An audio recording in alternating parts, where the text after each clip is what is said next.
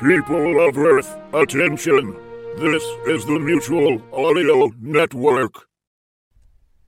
The following audio drama is rated PG for parental guidance. Time to warm up those interstellar audio transponders and blast off. Three, two, one. Beyond the farthest star with today's atom powered episode of Rip Jarvis of the Space Today. The further continuing exploits of Ace Space Today, Rip Jarvis and his robot buddy, DVD Duda, in the 94th century. Today's episode, chapter 8675309 A Spy in Our Midst. The story so far.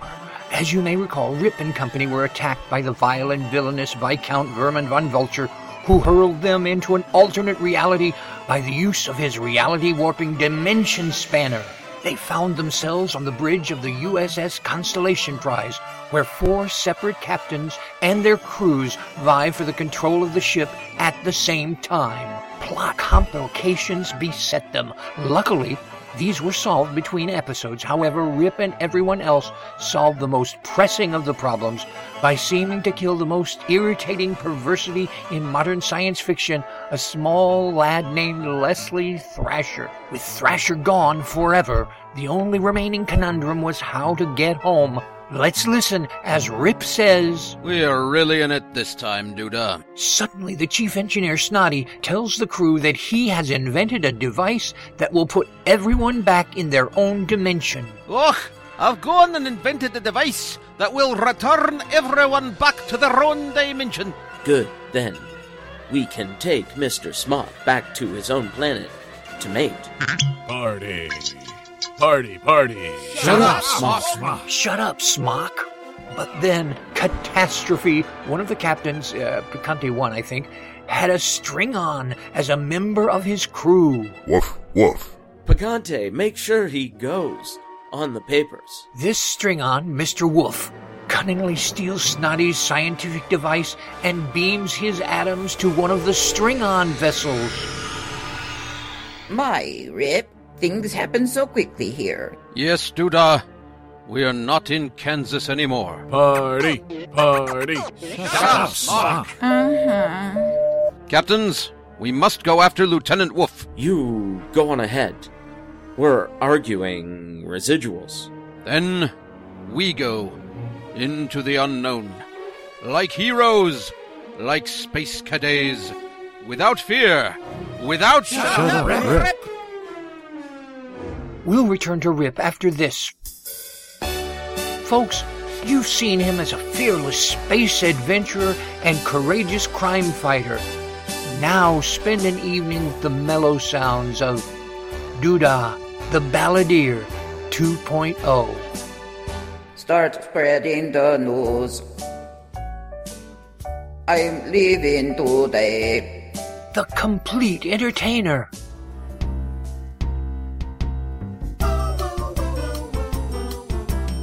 Do you know the way to San Jose? The inspirational entertainer.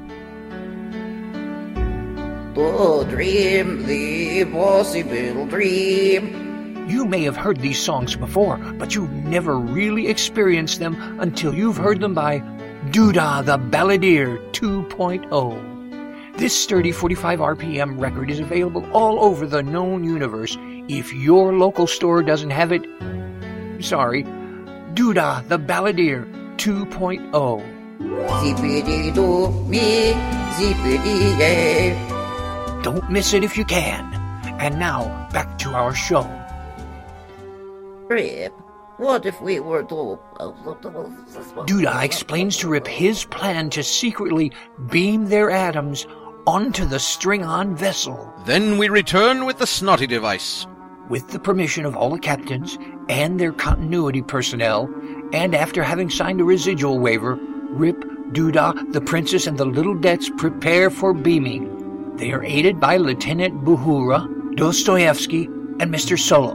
Mr. Solo takes a moment to show them pictures of his twin boys, Napoleon and Han. Then Princess Cumley satisfies her voracious hunger by dining voraciously on the small, furry, purring creatures constantly underfoot. Snotty speaks. Here you go. Rip, here we are. We always are, Duda.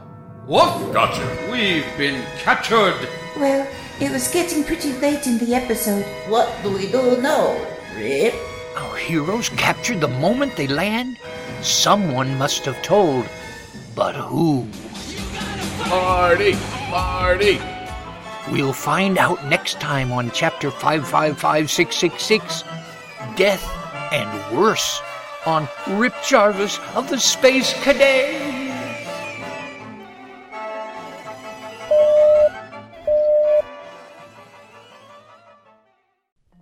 You're listening to Wednesday Wonders on the Mutual Audio Network, where you can enjoy the wonders of the imagination. And speaking of wonders, everybody wonders why the Bells in the Bat Free podcast is still plugging along. Not only on Friday Follies, but a bunch of times on Sunday Showcase as well.